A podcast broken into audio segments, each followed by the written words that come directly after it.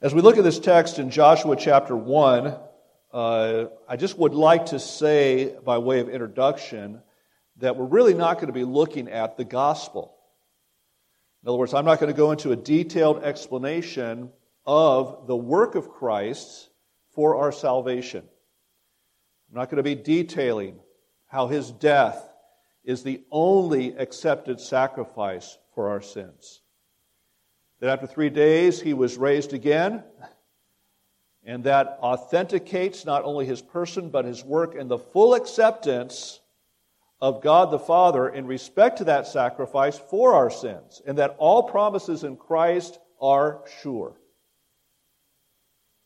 I hope that you have come to a persuasion regarding the person and work of Christ, that you've come to trust in Jesus Christ as your Savior. If you have, according to the Word of God, you are saved, you are forgiven, you presently possess a certain kind of life that's different than this life, this physical life. It is eternal life.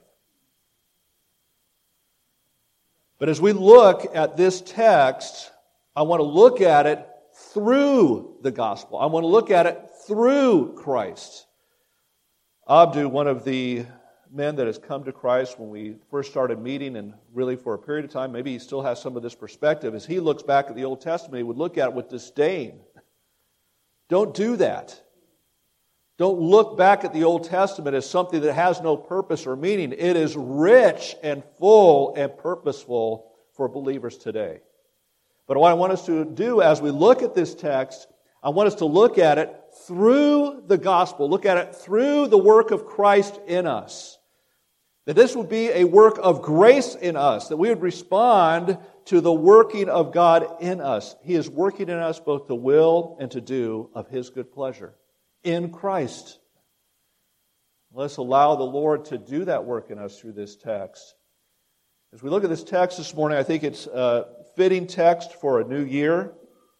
As we come to the close of one year and the beginning of another, it's a great time of assessment spiritually. Businesses do this all the time. You might even do it in your personal planning for your daily habits, but it's a great time to do it spiritually to assess the past and to look forward into the next year in just a very sobering way and to seek that God would give grace that you would grow in Christ in a greater way in 2019. As we look at this text, Joshua chapter 1 is very well known it's not so much known for its general content, but it's very well known for one particular verse. Do you know what verse that is in Joshua chapter 1? Verse 8. That is one of the, one of the best or common, most common verses memorized and applied for believers today. And it deals with our relationship to the Word of God. It says this This book of the law shall not depart out of thy mouth, but thou shalt meditate therein day and night that thou mayest observe to do according to all that is written therein, for then thou shalt make thy way prosperous, and then thou shalt have good success. But what I would like to focus on is not the specific verse that we have there or its truths. We will deal with that to some degree. But I want us to look at the general content, the general theme, and look for the Lord to apply the general theme of this chapter to our lives spiritually. Now, the general idea here, it is after verse 1, after the death of Moses, the Lord's going to come to Joshua, who now is the leader of the children of Israel, and he's going to commission him in his service to him. This will be his lot. This will be his service for the Lord. It is to take the children of Israel from the wilderness into the promised land until there is a full inheritance obtained. But the theme that you have throughout this chapter is found in a particular phrase that you see here.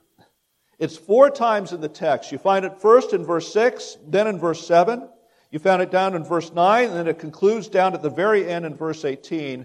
And is this idea be strong and of a good courage?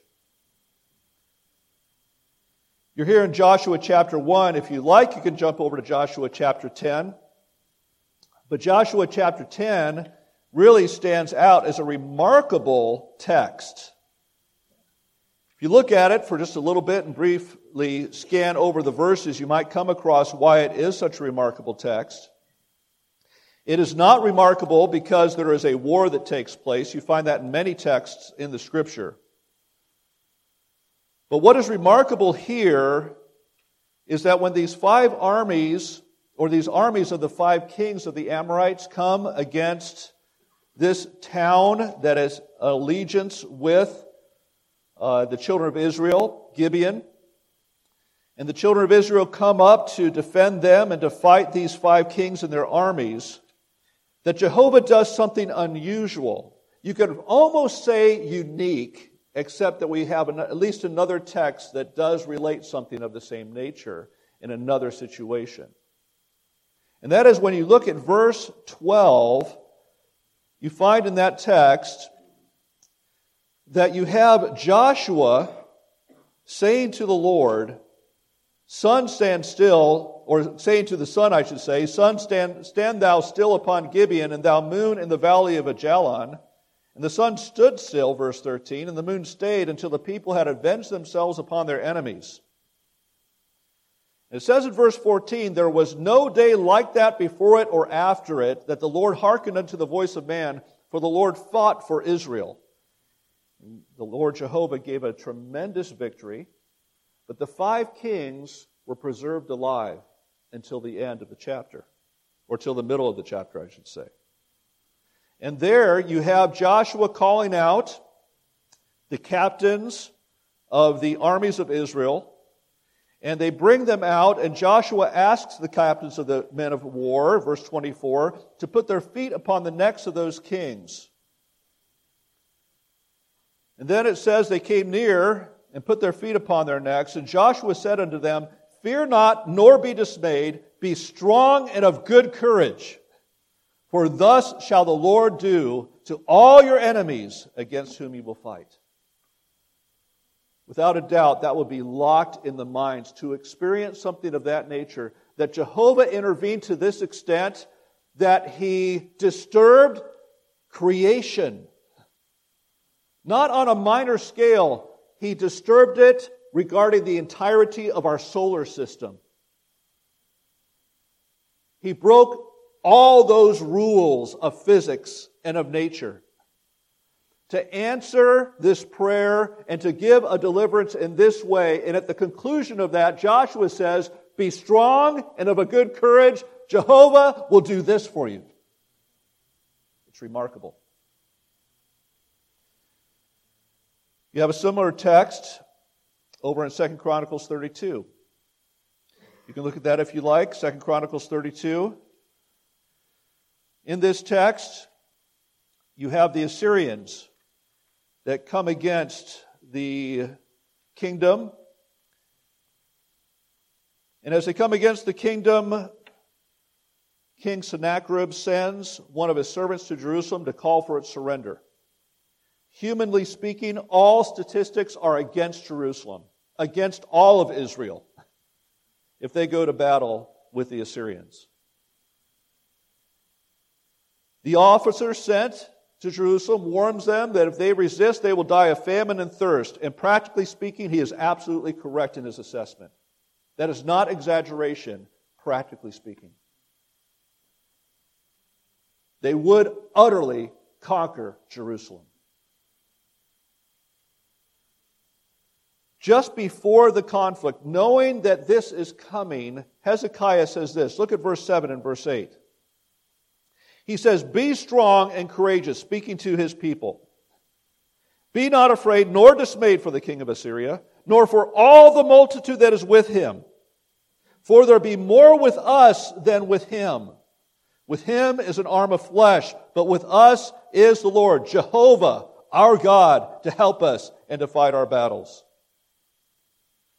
And if you follow the text, Jehovah does exactly that. We won't turn to it, but in 2 Kings 19, in the parallel account, it says this And it came to pass that night that the angel of the Lord went out and smote in the camp of, the Assyrians a hundred, fourscore, and five thousand. And then when they arose early in the morning, behold, they were all dead corpses. So Sennacherib, king of Assyria, departed and went and returned and dwelt in Nineveh. And it came to pass, as he was worshiping in the house of Nisroch his god, that Adrammelech and uh, Sharezer his sons smote him with the sword. Jehovah did exactly as Hezekiah encouraged. In both cases, be strong and of a good courage. If you go back now to Joshua chapter 1, I would like us to ask a few questions of this text. I'd like us to try to answer those and then make some applications to our lives. As you look at this text, we need to first ask what are strength and good courage? Well, when we speak of strength, we're not talking of physical strength. He's not being encouraged to somehow arm his soldiers, to bring the men of war together to engage in greater training and combat exercises to prepare for what is about to happen. He's not speaking of physical strength, and he's not speaking of some sort of strength of personality. That is, that now maybe he is naturally timid, but now he should turn and become loud and outgoing and winsome and somehow lead to victory. What this is speaking of is an inner strength, an inner fortitude, a strength of spirit necessary to do what God has called you to do. To bear the cross God has called you to bear, to endure for His glory every suffering and trial and illness and loss, all that He permits in His loving sovereignty. You might be weak and frail in body. You might be naturally timid and shy but by the grace of Jehovah, you can possess the strength of heart to rise to anything that the Lord asks of you. Anything. And then good courage. Good courage is determination in the face of anything. Fill in the blank. Good courage is determination in the face of pain, in the face of grief, in the face of loss, in the face of anything that might cause fear. It is choosing to act in the face of fearful realities, no matter what that might be, no matter what might be the uncertainty. So, if you put those together, what are strength and good courage? Well, you are called to have this. You are called to strengthen your heart and to have good courage for whatever Jehovah calls upon you to do or bear. Even in the face of fearful possibilities, probabilities, and realities. I believe I've spoken before, and just out of a personal testimony, of a close friend of ours actually a family, Scott and Tina Hatchett. Back in 2009, one of their five children was diagnosed with type 1 diabetes. That is different than type 2, which uh, type 1 is more of a, an issue that uh, where the pancreas is attacked, it stops producing insulin. It's much more serious. Every year, somebody with type 1 diabetes could face a crisis that could take their lives. Statistically, that is the case. They face it every year, either an extreme that could potentially take their lives, going high, or going low in their sugar levels. That would be remarkable and a trial enough, but since that time until the present, two others of their five children were diagnosed with type 1 diabetes. That's, that's three children, and really, statistically, within the United States, there are just a handful, maybe a dozen families that have three children with type 1 diabetes.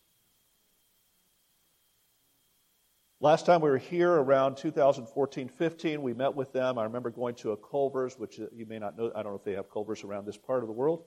I know they do over in Humble. but we love Culver's Burgers, and it's a great place. We love to go with Scott and Tina and their family. And when we were there, I gave a hug to their probably 18 or 19 year old son, Caleb, and went to give him a hug. He complained that his shoulder was hurting and thought it, thought it was a rotary cuff. It ended up being Ewing sarcoma, which is a very aggressive pediatric cancer. Uh, can easily take the life of someone, often does. he was given an 11% chance of survival. He went through all the treatments and for about three years had no evidence of disease after that. It was remarkable. During that time, he told his dad, he said, Dad, whether I live or whether I die, I want to glorify the Lord. And what happens? This young man, his father, Scott, his mom, Tina, have displayed this strength and good courage in a remarkable way. Since I was here last time with you, uh, got a call from Scott. We were talking, and now they have found about the size of a lima bean growth on that whole plate of cancer. They finally were shown a picture of the cancer. It's just mostly porous, dead matter right now, but he said it virtually fills his chest cavity. And they found a pea sized growth. They don't know what it is, but of the three options, two of them are extremely deadly. Ewing sarcoma, they don't think he would make it through Thanksgiving. Leukemia, about a 30% chance of survival. Possibly a small growth from the bone, an unusual growth of, the, of that matter. They don't know they were going to do surgery. When they found out what that surgery would mean, he might lose the entire operation of that arm because it's so invasive, it's so deep. And uh, certainly he would not be able to go back to school this semester. He's in college, he's finishing up a nursing degree this semester. So they postponed it. So when we talk about this, I, I bring that up because of this. Strength and good courage is even in the face of all fearful possibilities,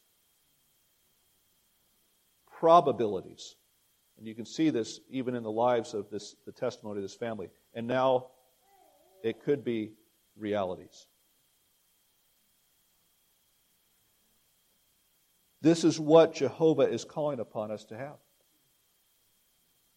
strength and good courage in the face of whatever He calls us to do or to bear, whatever it might be, whatever the loss might be. What is the source of strength and good courage? Well, verse 1, it's not found in men. Verse 1, we already read it. Now, after the death of Moses, Moses died. He was his mentor. He was Joshua's mentor, and Moses is dead. It's not found in men. He can't look to anybody else again like that. It's not found in the numbers. The numbers that they have, it's not to look to that. It's not found in practical considerations. Remember the report of the ten spies who spied out the land. They spoke of great nations, fortified cities, and giants. If you want to go to practical considerations, in this kind of situation, in Joshua chapter 1, if you want to go to practical considerations in the life of my friend Scott and Tina, or potentially in what you are experiencing or what you might face in 2019, if you want to look at practical considerations, you won't find strength and good courage. It's not in some man, it's not in some reasoning as we try to reason it all out, but it is to be found in Jehovah Himself. That is what you see in this text. As you see in verse 5, he says, As I was with Moses, so I will be with thee. It is found in the presence of Jehovah. At the end of verse 9, he says this For the Lord thy God is with thee whithersoever thou goest. And we need not think of this just in some sort of immaterial, well wish kind of way. But this is a reality that Jehovah wants us to count on that the creator of the universe is with us. He is with you. And in looking at that and focusing upon that, that could be strengthened. In fact, in the text, he doesn't just say he's with him, that would be enough, but then he strengthens that. He says, As I was with Moses, so I will be, be with thee. That speaks of his works to strengthen this whole matter of good courage and strength, inner fortitude. Look to Jehovah. He's with you, and these are the kind of things that He does. He splits the Red Sea. He breaks a rock and brings forth water. Everything he did for Moses, he would do for you. It is the works of Jehovah, but it's also not only what Jehovah does, but who Jehovah is. He says, I will not fail thee nor forsake thee. That speaks of his faithfulness. But you can add on that every single attribute of Jehovah. To be built in strength and good courage, it is to lock on that Jehovah is with you in everything he calls upon you to do and to bear. And you strengthen that by looking upon him, what he does, and who he is. So many, so many are plagued by failure. But Jehovah, He is long suffering. He is kind. He is good. Because of His forgiveness, He can be feared. Because of His forgiveness, He is forgiving. He is all powerful. He is all knowing. He knows everything. You feel like you're on an island that no one else understands. Maybe that's come from your mouth. There is one that wholly understands and he's with you more personally than your own spouse could be. It is Jehovah. And the Spirit of God that he gives to indwell you, he has a name. He is the Comforter. Allow that to build strength and good courage. But it doesn't just stop at that to build strength and good courage. It is not only what he does, not only who he is, but it is his very promises, his word. He gives several of those within the text. He says in verse 3 Every place that the sole of your foot shall tread, that have I given unto you, as I said unto Moses. He brings him back to his own word, to his own promises.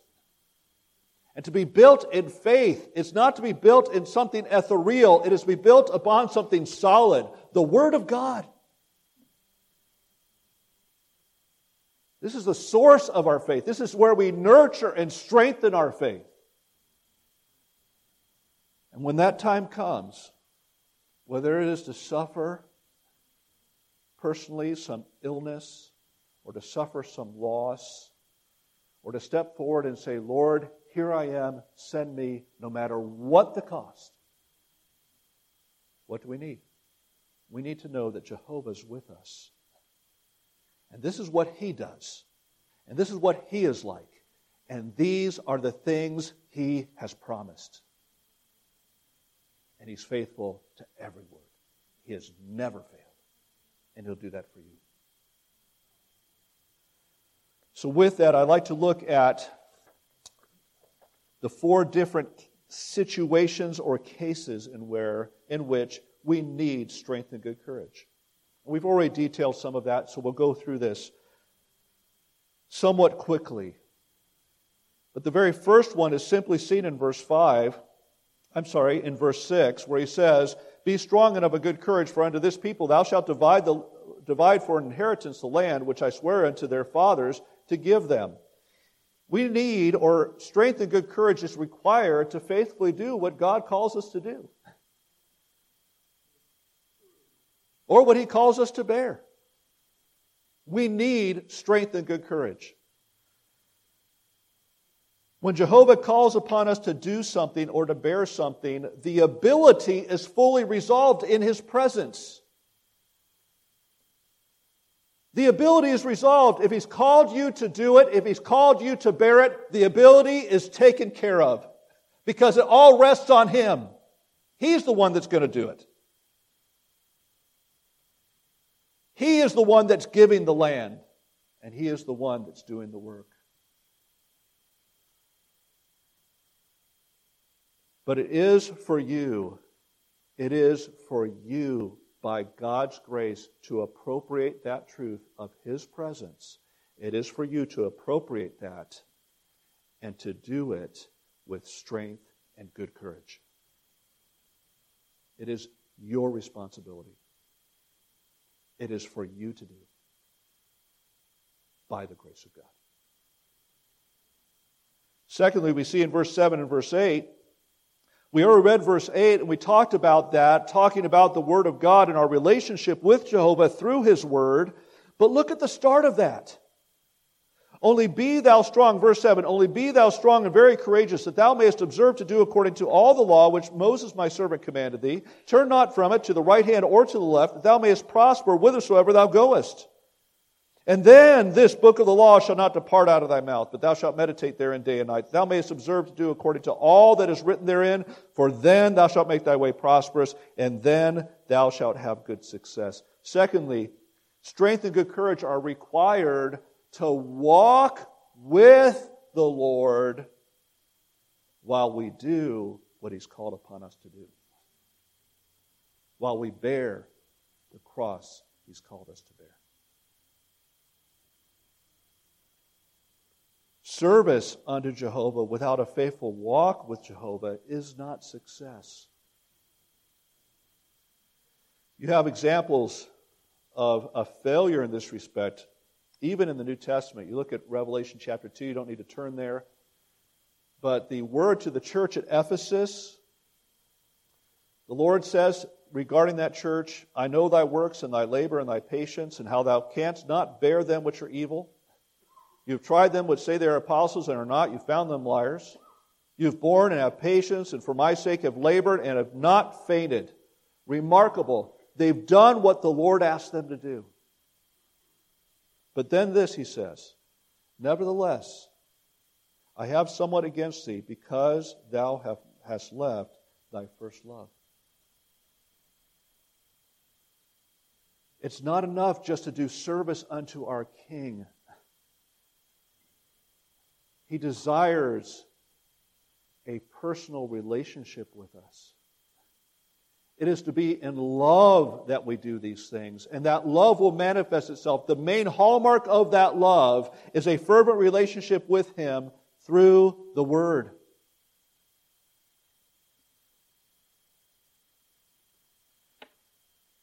I can talk to spouses. I'll give an illustration from the man's side to the woman's side. Your wife is sitting there and she's, or standing there, she's doing dishes.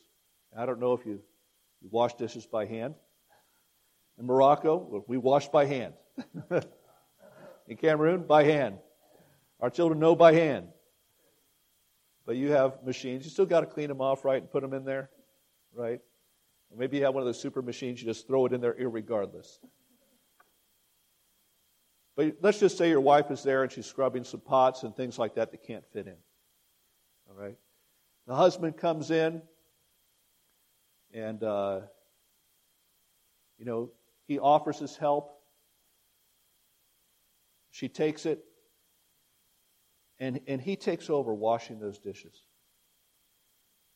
Afterwards, he goes, he sits down, his wife is there, and they have some time to talk. The next day is her birthday. He sends her flowers. He sends her a note. Everything's written as it's always been written for the last 25 years of their marriage. But none of it is in love. Will you know that as a wife? Absolutely. You will know it. All the right things being done, but not in love hollow. it's bitter. And so with our Lord, He doesn't desire mere service. He wants us to walk with Him in love through His Word while we do what He's called us to do and while we bear what He's called us to bear. And we do that with a personal relationship with Him through His Word. And then, thirdly, strength and good courage are required to continue forward when faced with fearful realities, when th- with, things that would cause dismay. It says here in verse 9, Have I not commanded thee, be strong and of a good courage, be not afraid, nor neither be thou dismayed. For the Lord thy God is with thee whithersoever thou goest. And it seems the focus here is on the matter of the fear and the dismay. We understand fear. Dismay speaks of distress, anxiety, sorrow, typically, typically caused by something unexpected. And certainly he would have that. Speaking of the land of the Hittites and of the giants and of nations stronger and more powerful than them. And whatever the Lord is calling us to go through or to do for Him, there are certain fearful elements to it. And for us to go through this to go through and to continue forward when faced with fearful realities, we must have strength and good courage. To glorify God in that, we don't go through that with fear and trepidation. We go through that with confidence in our Lord, confidence in His Word, confidence in His presence, looking to Him.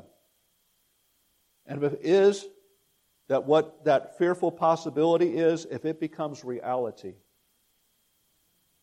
and you, like Saeed, you do get called in, you do go in to jail, you are questioned. You can do that with strength and good courage because even in that prison cell, Jehovah is with you. Even as your son goes through that kind of treatment, that kind of cancer, Jehovah is with you and he's with him.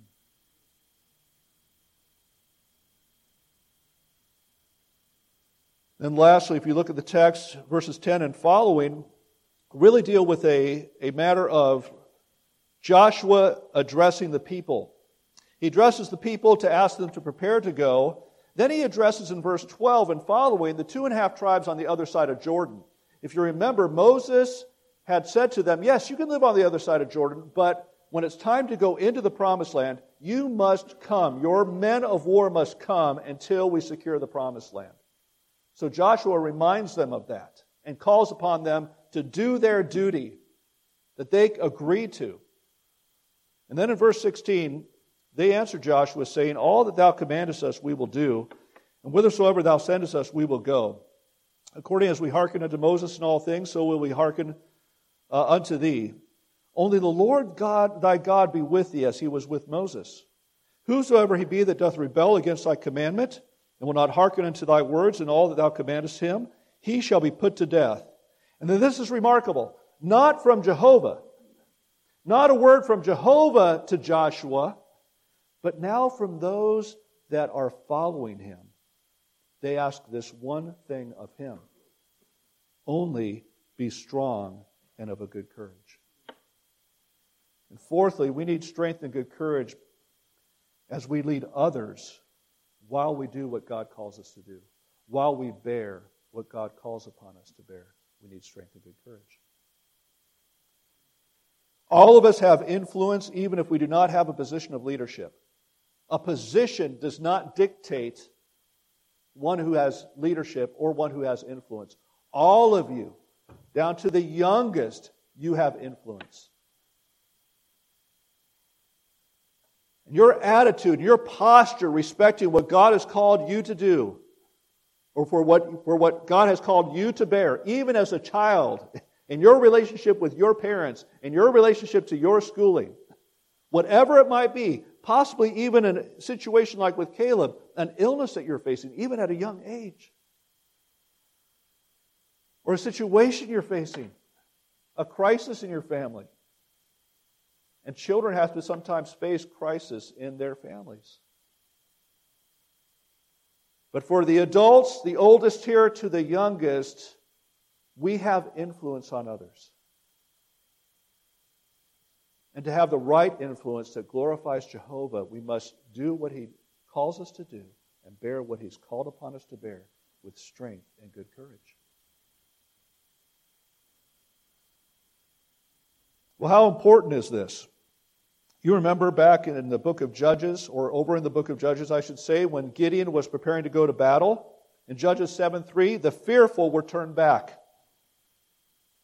He says this Now therefore go to and proclaim in the ears of the people, saying, Whosoever is fearful and afraid, let him return and depart early from, the mount, from Mount Gilead. And they returned to the people 20 and 2,000. and there remained 10,000. Two thirds of the people went back. And that wasn't just something that was pulled out of the air, some sort of application. Now, the other, where they drank water and weeded down further, yes, that was something under God's direct guidance. But the first wasn't. Because you find in Deuteronomy chapter 20, verses 1 through 8, it says this When thou goest out to battle against thine enemies, and seest horses and chariots and a people more than thou, be not afraid of them, for the Lord thy God is with thee. Let not your hearts faint, fear not, do not tremble, neither be ye terrified because of them. For the, your, the Lord your God is he that goes with you to fight for you against your enemies to save you. And he says this in that law the officer shall speak unto the people, saying, What man is there? And he's going to give four different situations where these types of people need to go back. Whether they built a new house, or they planted a vineyard, or they were recently betrothed to a wife. But the last one is this And what man is there that is fearful and faint hearted? Let him go and return unto his house, lest his brethren's heart faint as well as his heart. We need strength and good courage because of our influence upon those around us as we go through what God has called upon us to do. So let's make this practical. What does your wife need, husbands? She needs a husband who is strong and of good courage to do what God wants him to do, to walk with God while doing the same, and to continue forward without fear in the face of fearful realities. Wives, what does your husband need? What does your husband need? He needs the same in you. Parents, what do your children need? They need to see this in you. Grandparents, the same. What does this church body need? It needs men, women, young people, and children who have this same spirit. Not in their own strength, right? But because Jehovah is with them and they're counting upon that. And they, they've nourished that faith of Jehovah's presence in all that Jehovah asks them to do. By looking at what he does, who he is, and what he has promised. And because of that, that work of grace in them, they have strength and good courage. That will utterly transform a church body. So I just want to close with this from Psalm 27 14. Wait on the Lord, be of good courage, and he shall strengthen thy heart. Wait, I say, on the Lord. Let's pray. Father, thank you for your grace. And as we look at this new year, pray, Father, that you would help us by your grace to appropriate your presence in our lives. that we would appropriate it in what you've called upon us to do and what you've called upon us to suffer, what you've called upon us to bear. That truly you would be glorified in us and through us. And we thank you. You are faithful. Let us not bring shame to your name in our attitude in our fearfulness. Forgive us where we have. But help us to be renewed in our minds and our hearts this morning so that we might have this kind of spirit refreshed in us and strengthened in us. We thank you for your presence. We count upon it in everything we do. We praise you that you are faithful to every promise you give and that you will not fail. We pray in Jesus' name. Amen. Pastor.